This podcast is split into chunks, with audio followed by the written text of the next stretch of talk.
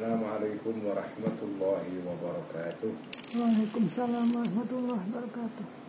أعوذ بالله من الشيطان الرجيم بسم الله الرحمن الرحيم الحمد لله رب العالمين والصلاة والسلام على أشرف الأنبياء والمرسلين سيدنا وحبيبنا ومولانا وقرة أعيننا محمد وعلى آله وأصحابه ومن تبعهم بإحسان إلى يوم الدين Rabbi syrah li sadri amri wahlul 'uqdatam min lisani yafqahu qawli. Rabbi zidna ilma warzuqna fahma. Amin ya rabbal alamin. Amma Teman-teman semua seperti biasa malam Jumat kita ngaji kitab Ihya mengaji secara tekstual ya.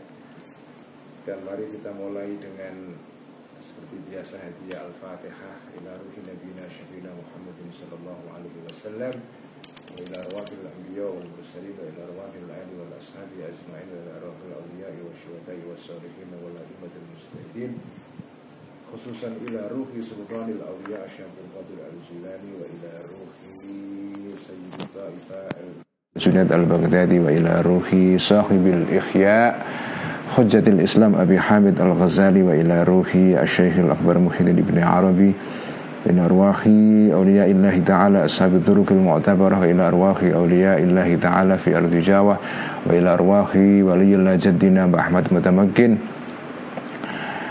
قدس الله أسرارهم ونور ضرائحهم وعدم بركاتهم ونفعنا بعلومهم إلى أرواح علمائنا مؤسس جمعية نهضة العلماء ونخص خصوصا روحا Mbah Hashim Ash'ari, Kiai Khalil Bangkalan, Kiai Abdullah Hasbullah, Kiai Bishri Sansuri, Kiai Asad Samsul Arifin, Kiai Maksum, Kiai Ali Maksum, Kiai Abdullah Salam, Kiai Sa'al Mahfuz, Kiai Bishri Mustafa, wa furu'ihim wa usulihim wa azwajihim wa syaihim wa syaihim wa syaihim wa ruhi abi Kiai Abdullah Rifai wa ruhi ummi Nyai Salamah wa ruhi ummi Nyai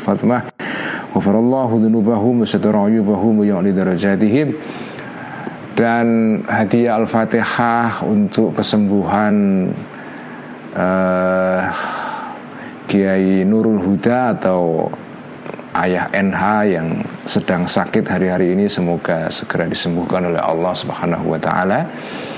Kiai NH adalah uh, pengasuh pesantren motivasi Indonesia di Bekasi.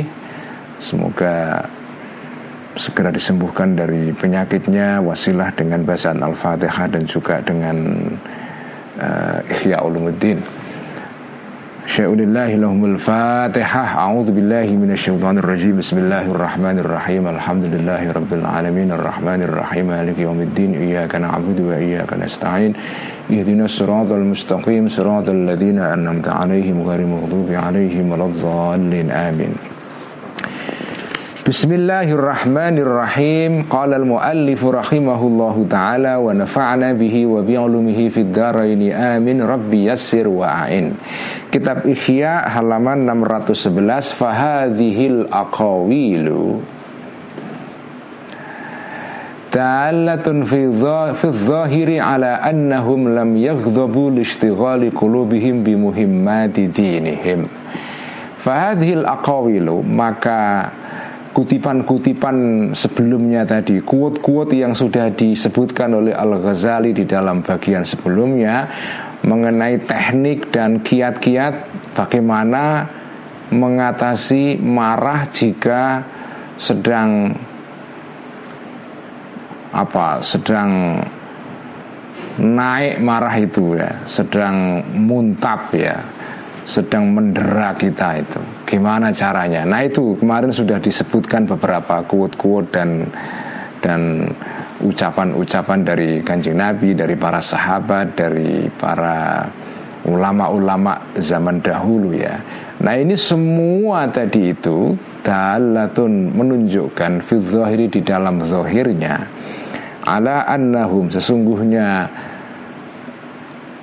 bahwa sesungguhnya mereka-mereka ini orang-orang pada zaman dulu yang berhasil menguasai marahnya itu lam yaghdabu tidak marah mereka ini. Mereka bisa menguasai marahnya mereka bisa tidak marah ya.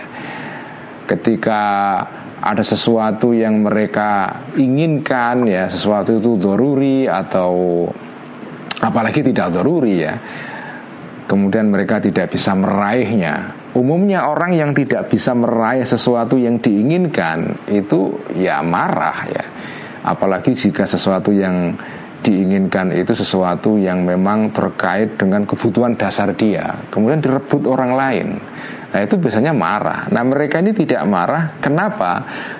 Kalau kalau melihat apa ucapan-ucapan yang kita baca sebelumnya dari para sahabat-sahabat dan para ulama sebelumnya. Tadi itu mereka bis, berhasil tidak marah listigholi kulubihim karena sibuknya hati-hati mereka ini bimuhimmati dinihim dengan perkara-perkara pentingnya agama mereka. Mereka punya sesuatu yang lain yang lebih penting untuk diurusi ketimbang soal yang membuat mereka marah itu. Jadi jadi kira-kira teknik untuk meredam marah itu ya kalau ada sesuatu membuat kita marah, bagaimana cara meredamnya? Ya kita punya sesuatu yang lain yang jauh lebih penting.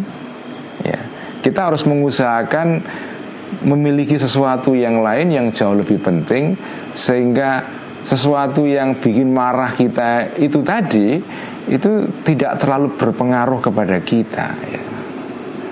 Wayahtamilu dan mungkin saja an yakuna ada ya. Uh, apa itu? Uh, ayah ayakuna ada ya. Um, tadi itu sesuatu yang yang membuat mereka marah tadi itu sebelumnya ya. Kata athar ayakuna ada keadaan berikut ini ya. Damirnya bisa damir sya'an ini. Qad asar uh, sesungguh mempengaruhi Zalika semua tadi yang sudah disebutkan tadi itu Yaitu sesuatu yang uh, Doruri atau doruri Untuk sebagian orang Dan tidak doruri untuk sebagian yang lain ya Fi kulubim di dalam hati-hati mereka jadi mungkin saja mereka marah ya. Artinya marah itu tidak bisa dihilangkan sama sekali. Mereka marah pada dasarnya walakin nahum tetapi mereka ini lam yashtagilu tidak peduli ya. Mereka semua ini bihi dengan zalik wastaghalu sebaliknya sibuk mereka ya bima dengan sesuatu karena yang ada sesuatu tadi itu huwa ya itu ma al aghlaba lebih menang lebih dominan ala kulubim terhadap hati-hati mereka ya jadi mereka marah tetapi marahnya bisa dikendalikan ya karena ada sesuatu yang lain yang jauh lebih penting itu ya. Jadi cara meredam marah adalah kita apa kita menetralisir ya. Jadi menetralisir sebab-sebab yang bikin marah kita dengan cara kita memiliki sesuatu yang lain yang jauh lebih penting untuk diperhatikan itu artinya apa ya artinya orang itu suka marah biasanya atau mudah marah Ya karena dia tidak memiliki sesuatu yang penting yang lebih lebih perlu diper, diperhatikan itu. Orang yang disorientasi lah kira-kira begitu ya. Orang yang tidak punya tujuan hidup selain orang yang tidak punya sesuatu yang jauh lebih besar. Sehingga mudah terdistraksi, mudah terganggu oleh hal-hal kecil itu ya. Orang yang tidak punya tujuan besar dalam hidupnya ya. Itu ya akibatnya adalah dia disibukkan oleh hal-hal yang tidak penting, hal-hal yang yang sepele itu ya. Dan hal-hal sepele itu ya membuat gampang membuat marah dia itu. Itu kenapa? Ya karena dia tidak punya sesuatu yang jauh lebih besar daripada hal-hal sepele itu ya. Kalau dia punya sesuatu, punya tujuan yang lebih besar ya, hidupnya lebih didedikasikan untuk sesuatu untuk tujuan yang lebih besar ya perkara-perkara kecil itu ya bisa bikin marah tapi marahnya bisa dikendalikan lah ya bisa dikendalikan itu ya tapi kalau nggak punya tujuan tujuan dalam hidup ya tidak punya kesibukan yang jauh lebih penting dalam hidupnya ya sudah. Orang ini akan um, gampang um, terpengaruh terpengaruhi oleh hal-hal yang tidak terlalu penting itu ya. Terganggu oleh hal-hal yang kecil-kecil dan sepele. Faidan maka karena itu ya istighalul qalbi sibuknya hati manusia biba'dil muhimmati dengan sebagian perkara-perkara yang yang urgen ya, yang penting. Layab itu tidak tidak mustahil ya. Istighalul qalbi bi ba'dil muhimmat tadi itu atau layab itu tidak mustahil an yamna mencegah istighal tadi itu hayajanal ghadabi me, apa apa itu uh, hayajanal ghadabi mencegah apa namanya um, apa bangkitnya marah atau apa itu ya hayajan itu ya ini marah yang yang kemudian menguasai seseorang ya. Hayajanal ghadabi bangkitnya marah. Inda fawati ba'dil mahabi ketika tidak diperolehnya sebagian hal-hal yang disukai ya. Al mahab itu zamannya kata mahbub ya. Jadi jadi ya tadi itu jadi kalau kalau diri kita punya kesibukan punya sesuatu yang jauh lebih penting untuk kita perhatikan, untuk kita pikirkan itu. Itu keadaan seperti itu akan tidak mustahil bisa mencegah bangkitnya marah ya, atau timbulnya marah itu ya. Faidan maka karena itu yutasawwaru bisa dibayangkan faktul ghaidhi hilangnya marah ya marah itu bisa hilang imma bistighalil qalbi ada kalanya dengan atau karena sibuknya hati bimuhimin dengan sesuatu yang penting au bighalabati nadhari tauhidi atau karena menangnya dominannya kuatnya mata atau penglihatan berupa tauhid ya. Jadi tauhid kita begitu kuat sehingga Ya seperti dikatakan sebelumnya Karena kuatnya pemahaman tauhid seseorang ya Dia menganggap ya segala hal itu sebetulnya kan Berasal dari Allah subhanahu wa ta'ala itu Segala hal itu berasal dari Tuhan ya. Karena itu hal-hal yang membuat dia marah itu dia sadari itu sebetulnya sumbernya dari Allah juga. Kalau dia marah ya sebetulnya marah kepada siapa? Ya. Ya. Kemarin digambarkan dalam keterangan sebelumnya kalau orang itu marah terhadap sesuatu misalnya apa uh, ada orang berbuat jahat kepada sampean kemudian sampean marah ya. Ya itu wajar ya. Tapi kalau wayak marahnya itu berlebihan itu sudah selayaknya kita berpikir ulang kemarin diterangkan oleh Al Ghazali manusia orang yang marah karena perbuatan yang tidak menyenangkan dari orang lain ya itu seperti orang marah terhadap pena ya terhadap pena yang dipakai oleh seseorang untuk menuliskan vonis ya seorang raja terhadap orang itu untuk dihukum mati misalnya atau dihukum wilayah. Jadi raja memerintahkan kepada sekretarisnya untuk menuliskan vonis yang memvonis seseorang untuk dihukum. Nah orang yang difonis ini kemudian marah kepada pena itu karena dia menganggap hukuman atau vonis itu itu munculnya dari pena itu. Memang ya secara lahiriah vonis itu tertulis karena pena. Tapi pena itu kan bergerak karena ada yang menggerakkan. Dan yang menggerakkan yaitu sekretaris itu menggerakkan karena ada perintah dari raja. Kalau jenengan marah kepada pena itu ya lucu gitu. Nah itu kira-kira begitu. Orang yang marah karena seseorang yang berbuat tidak menyenangkan kepada dirinya itu seperti jenengan marahi pena karena manusia itu pada dasarnya kayak pena yang menggerakkan semua manusia itu ya Allah Subhanahu wa taala. Nah, kesadaran seperti itu itu loh ya. Kesadaran seperti itu tuh yang membuat kita itu rodok lileh itu ya.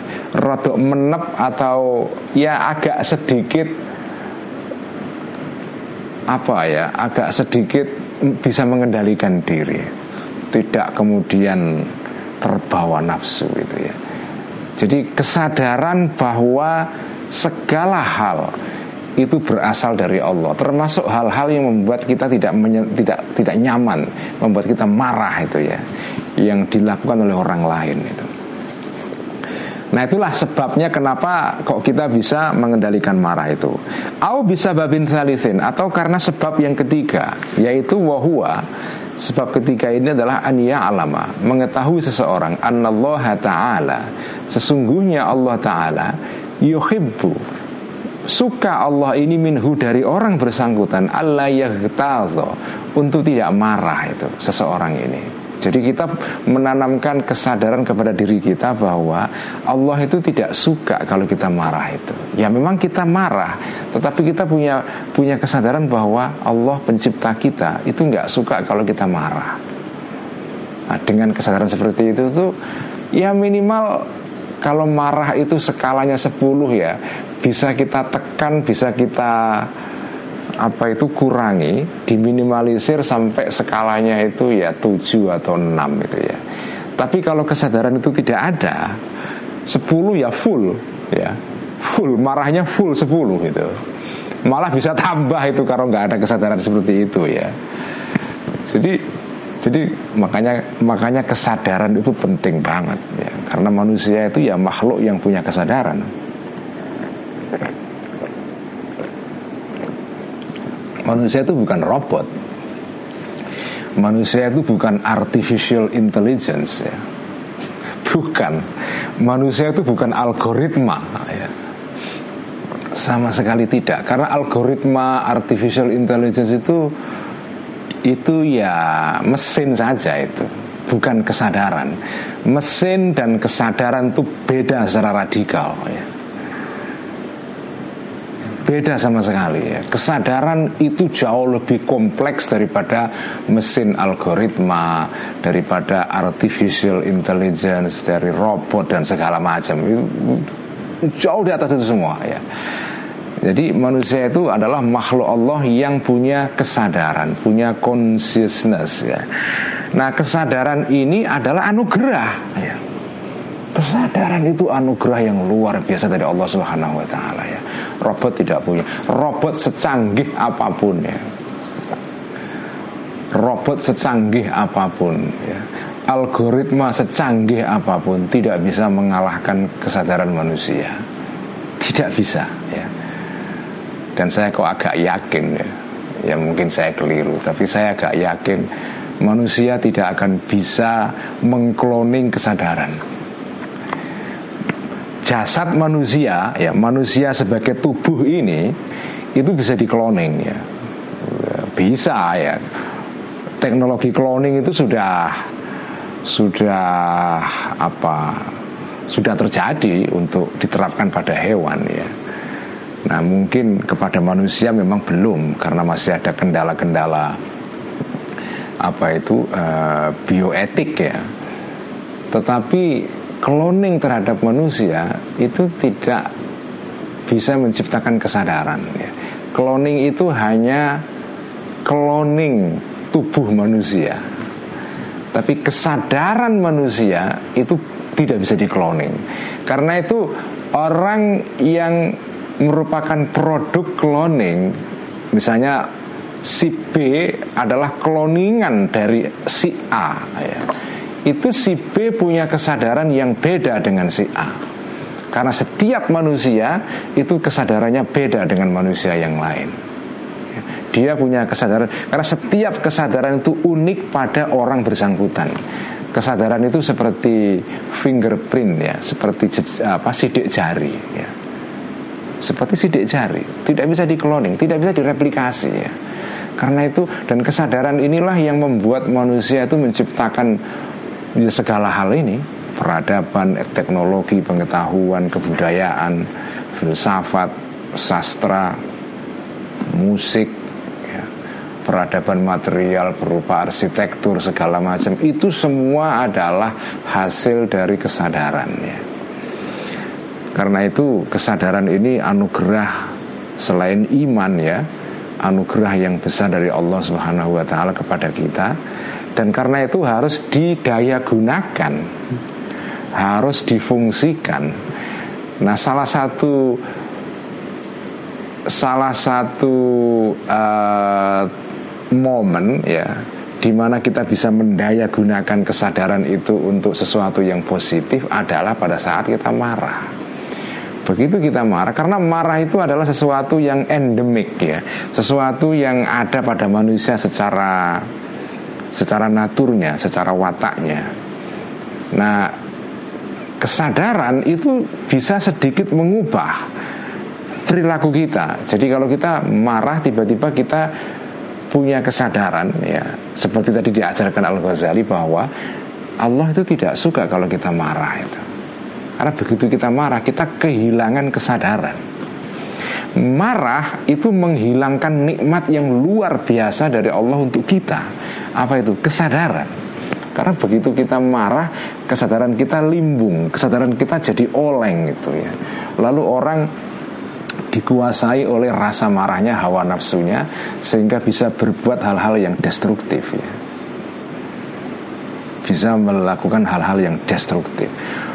Bisa kalau di Facebook kalau di media sosial orang kalau sudah marah itu bisa melakukan hal yang menggelikan dan sekaligus bikin jengkel. Apa itu namanya? renting. Renting itu apa ya? Ngomong ngecopres secara jelas itu ya.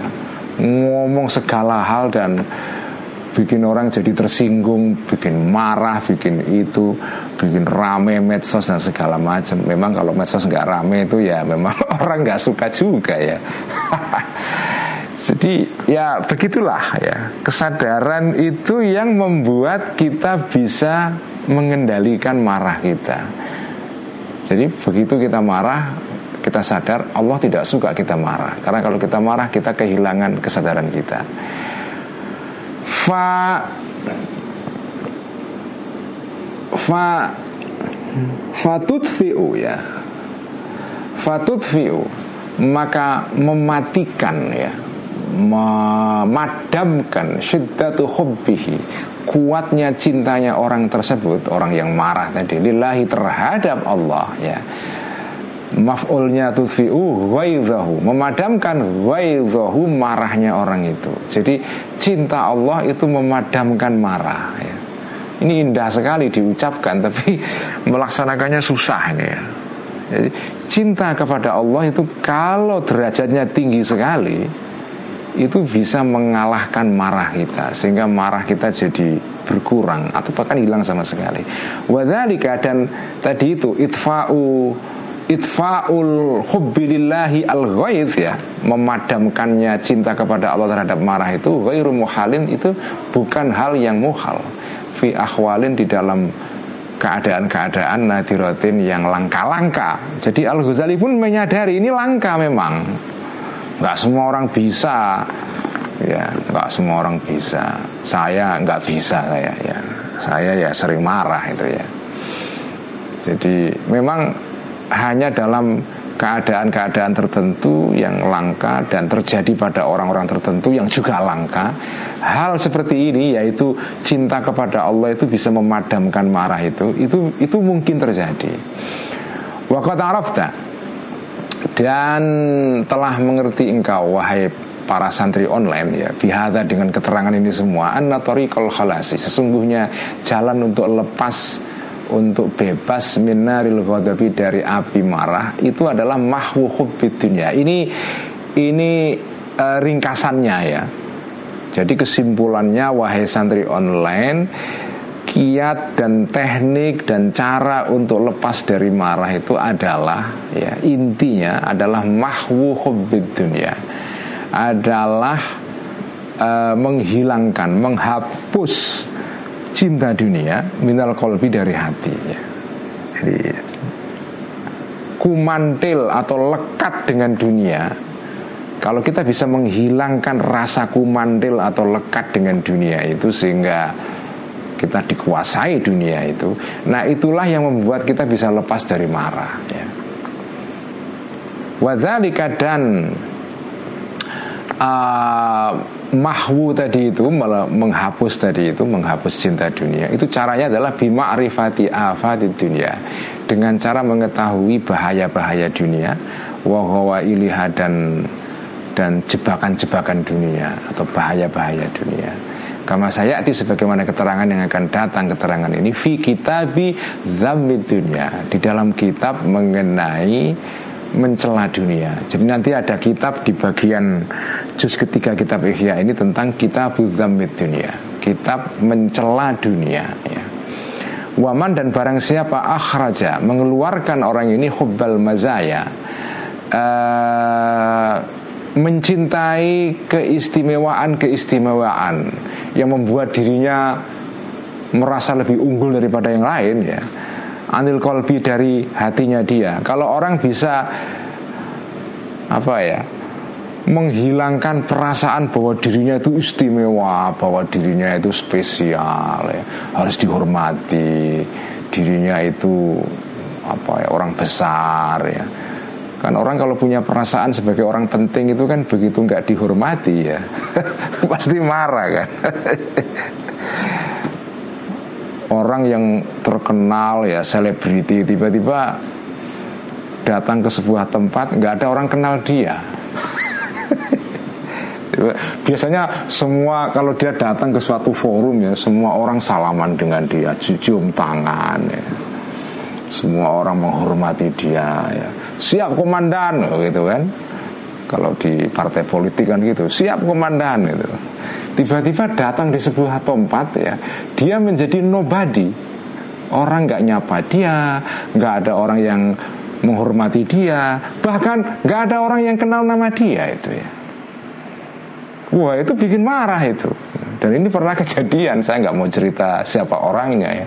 Udah selebriti terkenal itu ya diundang ceramah di sebuah tempat ya. Begitu sampai ke tempat itu panitianya itu tidak kenal siapa dia. Balik orang itu balik ke Jakarta ya. Ceramahnya di, di di luar Jawa ya. Langsung balik terus apa jengkel dan marah gitu karena dia nggak dikenali panitia itu ya. Sementara ada kisah lain. Ini kisah yang diceritakan oleh abah ya oleh abahnya Mbak Admin oleh Gusmus itu oleh Mbah Kakung. Ada cerita menarik ya tentang Kiai Muhid Muzadi. Kiai Muhid ini adalah kakaknya Kiai Allah Yarham Kiai Hashim Muzadi mantan ketua PBNU sebelum Kiai Said ya. Jadi Kiai Hashim itu punya kakak namanya Kiai Muhid Muzadi sudah wafat juga ya. Kiai Muhid itu kiai yang apa ya hidup uh, apa ya menangi banyak generasi di dalam sejarah NU itu ya. Dari orde lama sampai orde baru ya sampai orde reformasi ya. Jadi beliau ini orang yang mengalami banyak zaman dan punya apa ya memori yang banyak mengenai NU karena dia ini seperti ya museum NU lah ya yang hidup gitu ya Nah suatu saat Ki Muhid Muzadi ini diundang ceramah di sebuah tempat ya. Dan Ki Muhid orangnya memang low profile sekali, orangnya itu nggak nggak nggak ngawai kalau dalam bahasa Jawa itu ya, nggak kelihatan sebagai tokoh. Pakaiannya juga sederhana, tidak menunjukkan bahwa dirinya itu kiai besar itu ya, bukan kiai penting ya, pakainya sederhana sekali. Satu saat diundang ke pengajian ya, datang panitia nggak kenal dia. nggak kenal Kiai Muhid Kemudian Kiai duduk di tengah-tengah para hadirin berbaur dengan para para para para peserta pengajian yang lain kan. Biasa kalau pengajian umum di kampung itu kan ya orang duduk ya. Nah Kiai Muhid duduk bareng dengan hadirin di situ ya. Kemudian Kiai yang undang Kiai Muhid ya yang punya pengajian, yang punya acara ini nunggu dari kok dari tadi nggak datang datang Kiai Muhid ya. Terus apa resah ya. Kemudian kiainya ini jalan kok ke sana kemari nunggu Kiai Muhid datang ya. Tiba-tiba dia lihat Kiai Muhid duduk di tengah-tengah hadirin. Loh, ternyata jenengan Kiai Muhid sudah ada di tengah-tengah hadirin. Jadi ya Kiai Muhid Kenapa duduk di tengah-tengah? Ya karena panitia nggak ada yang kenal dia, kemudian dimanggake oleh panitia, dibawa oleh panitia ke tengah-tengah para hadirin ya dia ikut saja. Dan Ki juga terus kemudian tidak mengoreksi, eh saya ini Muhid Muzadi loh, bukan begitu ya. Ya beliau dimanggake duduk di tengah-tengah para hadirin ya ikut saja. Jadi ya itu bedanya. Ini kiai yang ngerti ihya dengan dengan selebriti yang tadi yang tidak kenal ihya. nah, ini contoh kiai muhid ini, ini contoh kiai yang semangat dan etikanya, etika ihya. Ya. Jadi um, apa dia tidak marah karena tidak dikenali orang, tidak dihormati, bahkan disuruh duduk bersama hadirin yang lain itu. Kenapa? Karena dia tadi itu bisa akhraja hubbal mazaya anil qalb ya. Menghilangkan rasa istimewa dari dirinya ya. Nah ini kalau orang berhasil melakukan ini takhallasa maka akan bebas orang ini min aktsari asbabil ghadabi dari sebagian besar sebab-sebab yang menimbulkan marah. Ya. Contohnya tadi itu Kiai Muhid Muzadi ini. Dan contoh kiai yang tidak dikenali panitia padahal kiai besar itu tidak hanya kiai muhid saja. Itu terjadi kepada kiai Sal Mahfud ya. Guru saya dari Hajin almarhum yang dulu juga pernah menjadi Rois Am ya. Itu sama karena Kisal itu juga kan beliau itu sosoknya kan apa ya eh, apa itu kecil dan ya tidak gagah seperti seperti orang yang apa ya ya gagah lah ya. Jadi beliau ini uh, orangnya kecil gitu. kemudian Bahdullah Salam juga pernah begitu ya. Banyak kiai-kiai yang yang tidak dikenali oleh panitia kemudian gak dihormati ya. Ya tapi akhirnya panitia belakangan tahu ya jadi orang kalau bisa mengeluarkan hubbul mazaya anil qalb, mengeluarkan rasa bahwa dirinya itu spesial, harus dihormati itu, itu orang kalau bisa menguasai dan menghilangkan perasaan-perasaan itu, itu sebagian besar yang menimbulkan rasa marah pada diri kita, itu bisa di, dikuasai. Wama dan sesuatu dan perasaan atau marah ya perasaan la yumkinu yang tidak mungkin mahuhu uh, untuk menghilangkan ma ini ya. Sesuatu kalau tidak bisa dihilangkan sama sekali ya minimal fayum kinu maka mungkin kasruhu um, me, menaklukkan atau mengalahkan ya. Apa itu? Ma tadi itu watat ifuhu memecah ya. Artinya tidak dihilangkan semua dipecah di di apa ya di ditaklukkan watat ifu dan melemahkan ma tadi itu Fayat ufu maka lemahlah al ghadabu marah bisa babi karena sebabnya tadi al kasr wa tad'if ya. Wayahunu dan jadi ringan daf'uhu usaha untuk menolak atau menangkal al ghadab Nas'alu meminta kita Allah kepada Allah Khusnat taufiki Bagusnya pertolongan Allah Bilutfi dengan berkat uh, Kasih sayang Allah Wa karamihi dan sama kasih sayang Allah. Innahu ala kulli syai'in qadirun Sesungguhnya Allah terhadap segala hal qadirun Kuasa Walhamdulillahi wahda. Ini selesai pasal ya Tentang apa itu? Uh, Tentang cara-cara untuk mengatasi ya. Pasal mengenai apakah marah itu bisa dihilangkan sama sekali. Itu kan tadi pasalnya itu kan begitu judulnya tadi ya. Nah sekarang pasal baru. Bayanul asbabil muhayyijati lil ghadabi ya.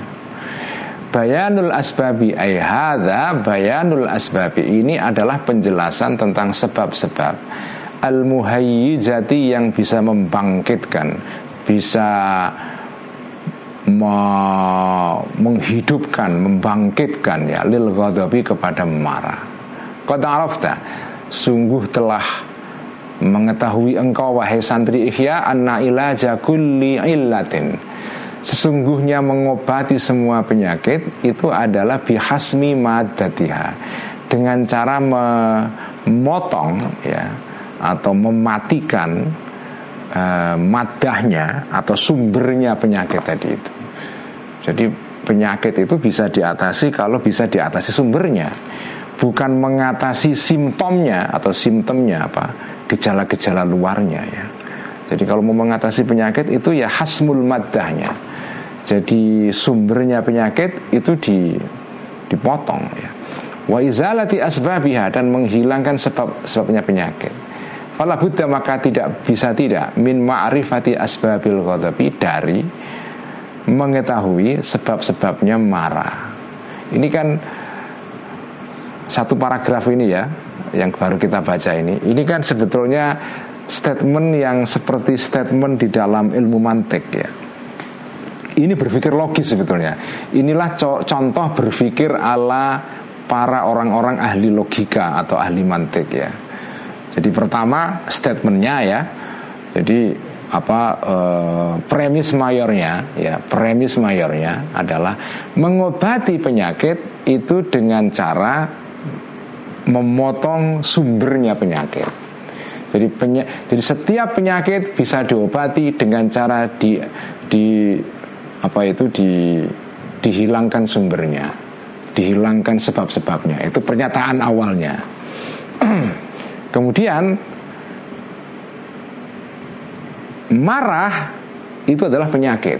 Nah, itu namanya premis. Itu tadi premis mayor, sekarang premis minornya marah. Ini kan tema kita kan mengenai marah. Marah adalah penyakit.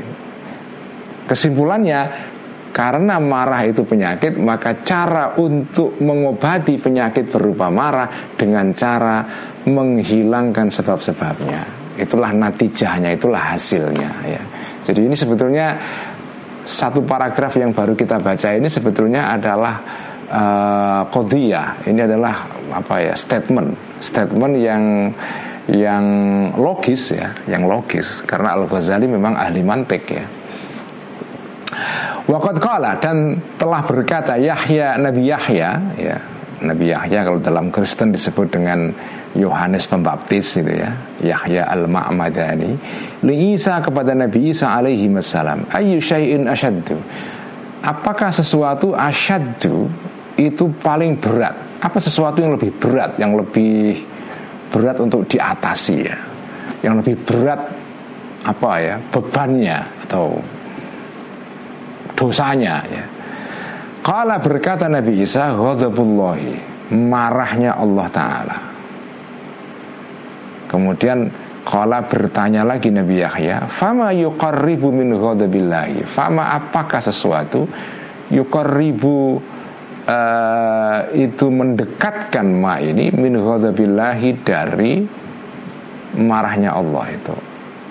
Kala menjawab Nabi Isa Antah marah engkau. Sesuatu yang membuat kamu dekat Atau terjatuh kepada Bendunya Gusti Allah Atau marahnya Allah Adalah ketika kamu marah ya.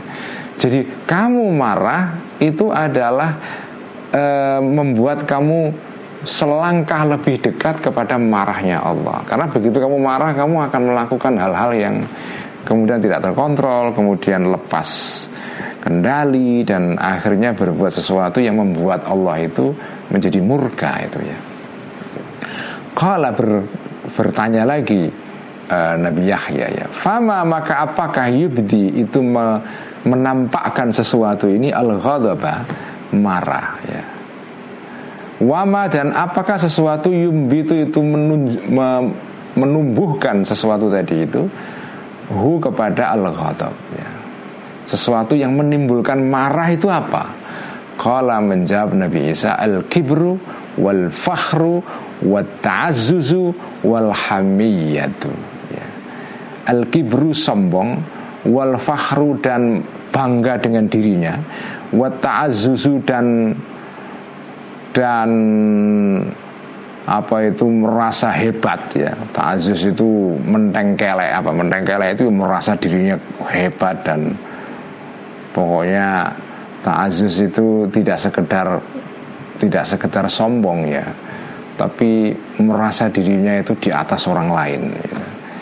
Walhamiyatu dan marah. Itulah empat hal yang membuat kita marah. Ya. orang kalau sombong itu kenapa sih orang sombong itu orang ta'azzuz itu atau al-fakhr bangga itu kalau mau diusut-usut itu kan sumbernya kan sederhana ya tadi itu sumbernya adalah uh, apa uh, orang merasa dirinya itu istimewa hubbul mazaya ya hubbul mazaya orang merasa dirinya istimewa sehingga karena tidak diistimewakan oleh orang lain marah gitu ya. Jadi orang sombong itu karena merasa dirinya istimewa. Begitu tidak tidak diperlakukan secara istimewa oleh orang ya marah itu ya. Begitu rasa istimewa ini kita hilangkan, marah hilang juga atau minimal berkurang ya. Berkurang derajatnya. Fal asbabu, maka sebab-sebab al muhayyijatu yang bisa membangkitkan ya, lil ghadabi kepada marah hiya asbab ini adalah azzahu pertama. Azzahu itu tadi itu ya sombong ya. Wal ajabu dan merasa hebat dengan dirinya. Wal mizahu dan dan guyon ya. Guyon tapi yang ya berlebihan ya wal hazlu dan uh, wal hazlu dan guyon dalam pengertian meremehkan orang lain. Itu hazl itu ya. Jadi guyon yang mengandung mengandung nuansa meremehkan orang lain. Kan ada kan guyon itu yang netral ya. Tapi ada juga guyon yang tujuannya mentertawakan orang lain itu hazl ya wal haz'u dan menghina orang lain. Wa ta'iru dan mencela ya mencela orang lain. Wal mumaratu dan poro padu apa suka debat kusir gitu ya. Wal mudadatu dan dan sikap suka protes atau menentang gitu ya contrarian itu dalam bahasa Inggrisnya itu ya. Contrarianisme orang yang kontra apa saja itu ya. Kan ada orang itu yang wataknya itu segala hal ditentang semua. Ada itu orang itu yang wataknya itu contrarian ya. Segala hal itu diprotesi aja. Yang kecil-kecil diprotesi aja itu ya. Ya protes itu penting ya. Tidak tidak berarti jelek. Karena kalau tidak ada protes ya kalau ada pelanggaran, ada penyalahgunaan kekuasaan ya ya nggak ada yang ngoreksi. Protes penting, tapi ada orang itu yang wataknya kontrarian, ya. segala hal ditentangi itu ya. Sampai hal-hal yang nggak penting itu di, dipersoalkan itu, ya. itu namanya mudota. Nah orang kalau punya sikap seperti itu, kontrarian yang keeksesif berlebihan, itu mudah marah pasti mudah marah. Hidupnya itu rempong. Hidupnya pasti nggak bahagia ya. Karena hal diprotesi itu ya. Konon ada masalah dengan space ya Mbak Admin? Enggak ya? Konon katanya bangsa di dunia yang punya punya watak kontrarian ini mudodah ini itu bangsa Perancis katanya. Konon ya bangsa yang suka protes ya. Sidik-sidik komplain, sidik-sidik komplain itu ya. Nah, itu namanya mudadah itu ya. Ya kalau orang sukanya begitu ya ya suka marah pasti ya. Hal-hal yang tidak penting ya bikin dia marah ya. Enggak doruri bikin dia marah ya. Wal ghadru dan apa itu me, apa wal ghadru dan uh, mencederai janji ya atau apa ya ya cidro cidro itu ya mengingkari, mengingkari janji atau ya cidro itu ya. Mengingkari janji. Wasyiddatul khirsi ya. Dan uh, kuatnya kesukaan dalam bahasa pondok itu al khirsi itu apa ya uh, lobo. Lobo itu suka sesuatu berlebihan itu ya wasyiddatul khirsi dan kuatnya kesukaan. Ala fudulil mali terhadap kelebihannya harta wal jahi dan status sosial. Orang yang suka harta dan status sosial itu pasti sudah pasti suka tersinggung. Orang yang punya kesadaran status sosial yang tinggi itu ya tadi itu hubul mazaya itu itu pasti gampang marah ya kenapa? Ya sederhana saja. Karena kalau nggak ada kalau ada orang yang memperlakukan dia agak kurang istimewa sedikit marah gitu ya. misalnya tidak disebut namanya tidak dengan titelnya marah itu ya atau titelnya kurang panjang marah. Titelnya ada tiga cuma disebut satu marah. Itu, itu namanya fuzulul jah itu ya. Dan sekarang betapa banyaknya apa ya orang-orang saat ini itu ya yang suka sekali disebut titelnya itu sampai berderet-deret itu ya. Kurang satu saja marah itu ya. Wahia dan tadi al asbab al muhayyijah tadi itu bi ajmaiha secara keseluruhannya asbab tadi itu adalah akhlakun. Semua tadi itu adalah akhlak-akhlak radiatun yang buruk. Madhmumatun yang tercela syara'an dalam agama ya.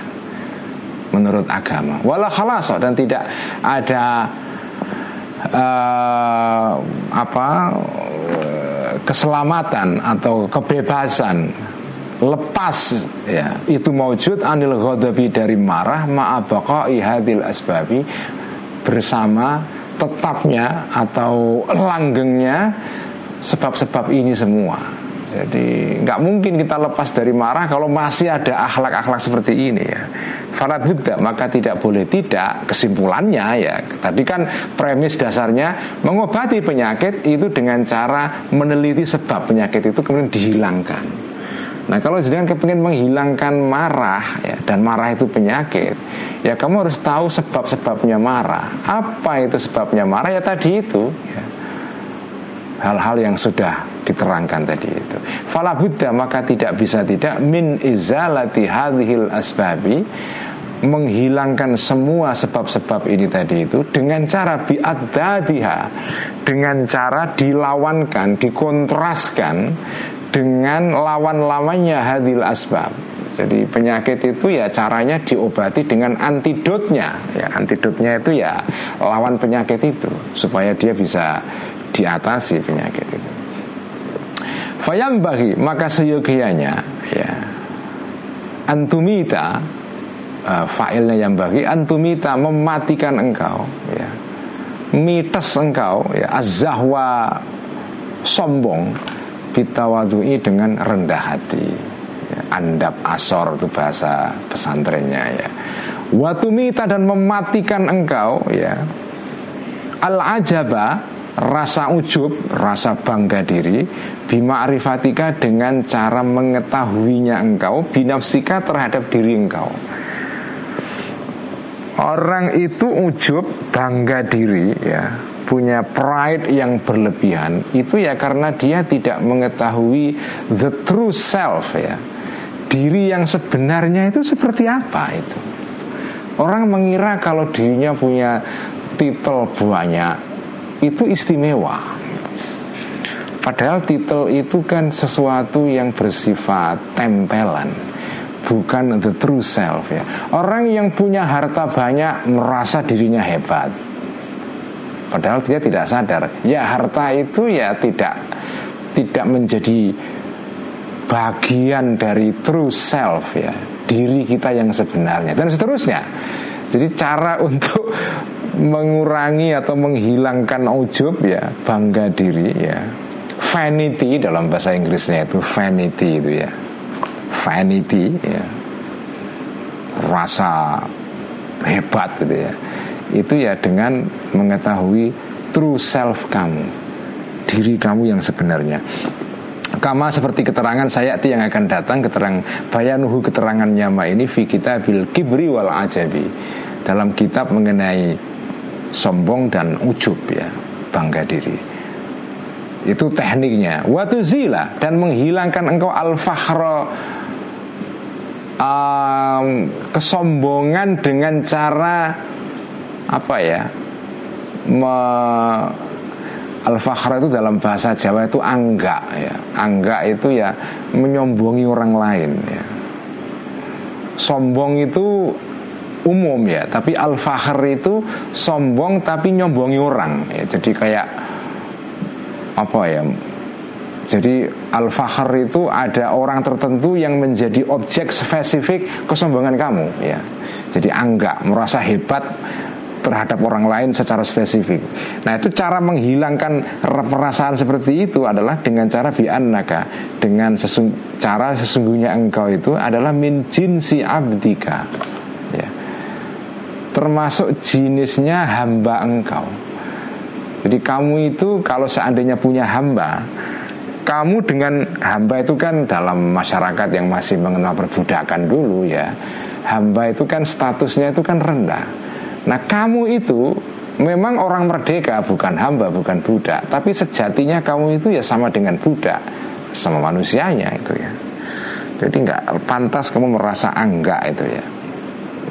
Izin nasu karena manusia ini kan kesadaran semua ini kan. Ini ini ini yang kita baca ini kan sebetulnya kesadaran. Kita menanamkan kesadaran kepada diri kita dengan cara seperti ini Antara lain kesadaran bahwa izin nasu karena manusia ya jemau menyatukan hum kepada manusia ini fil intisabi di dalam uh, nisbahnya di dalam hubungan kekeluargaan mereka ya. Abun disatukan abun oleh bapak wahidun yang satu. Orang itu kan bapaknya semua sama leluhurnya sama ya. Nabi Adam Wa inna makhtalafu dan sesungguhnya berbeda manusia-manusia ini fil fadli di dalam keunggulannya di dalam status sosialnya itu ya. Astatan dalam keadaan tercerai-berai ya. Jadi kalau mereka apa ya tercerai berai ya artinya terpisah-pisah kamu lihat secara sendiri-sendiri memang manusia itu seolah-olah satu dengan yang lain itu punya kelebihan ya ada yang kelebihannya dalam aspek hartanya kecerdasannya wajahnya dan seterusnya kalau dilihat astatan secara sendiri-sendiri ya.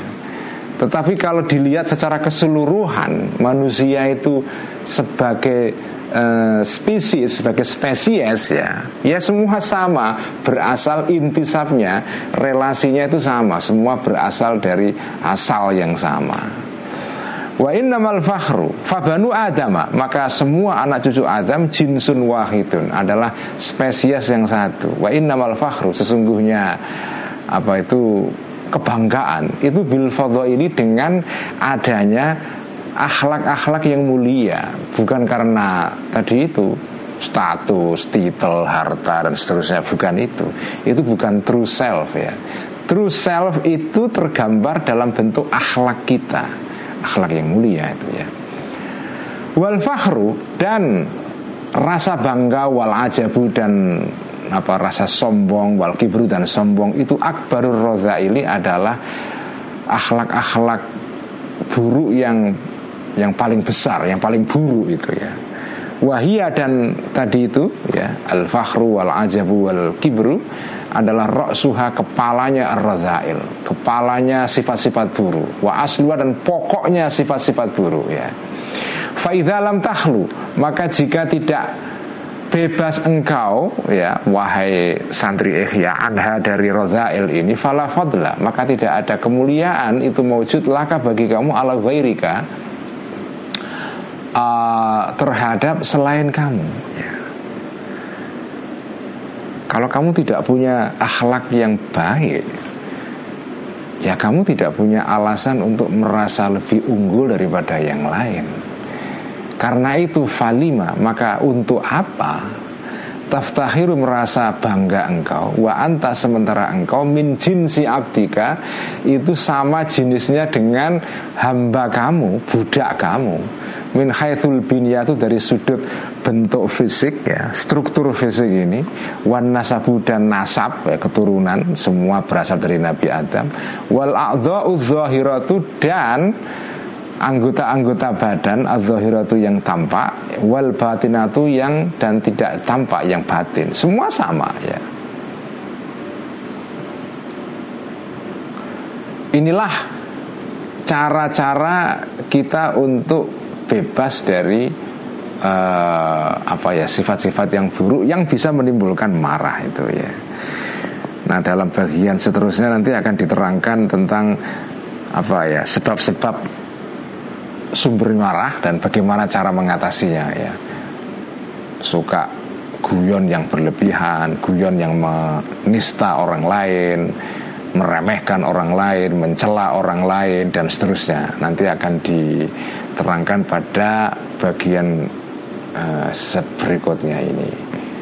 Sementara malam ini kita cukupkan ngaji ya sampai sekian dan sekali lagi semoga kita bisa uh, mengamalkan ya isi kitab Ihya ini.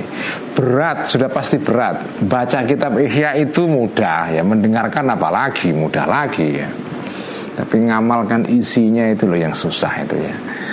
Itu kan yaitu salah, salah satu ciri khas ilmu tasawuf itu indah diucapkan, enak didengar, tapi susah diamalkan apalagi dibikin status oh itu mudah lagi itu ya dibikin status itu mudah banget itu ya mendatangkan apa like dan nah, karena ini kan konten yang menarik ini kan ya tapi tasawuf itu ilmu yang ilmu yang ilmu yang menjadi ilmu karena diamalkan ya. Kalau ini semua kok hanya kita baca ya ini informasi aja. Ya. Ini kayak informasi Wikipedia dan seterusnya.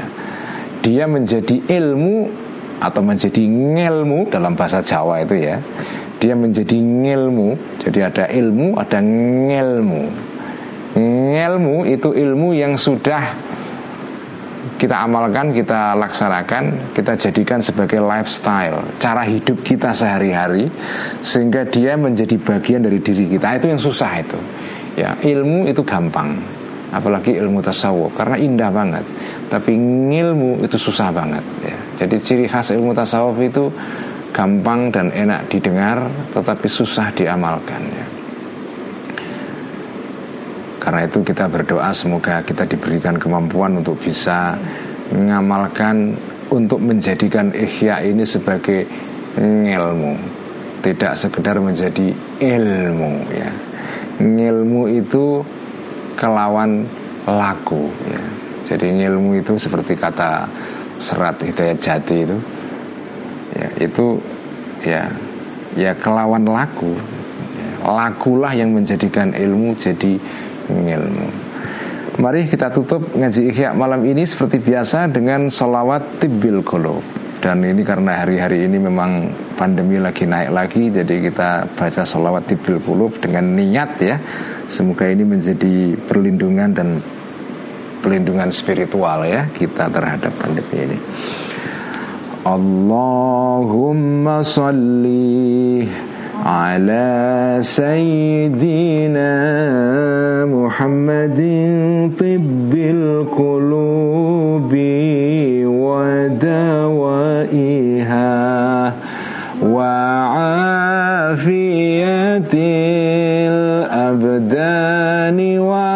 وشفائها ونور الأبصار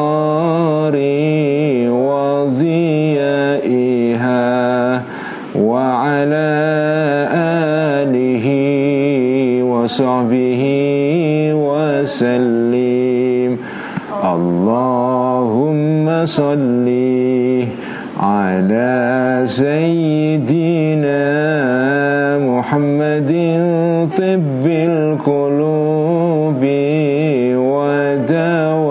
ودوائها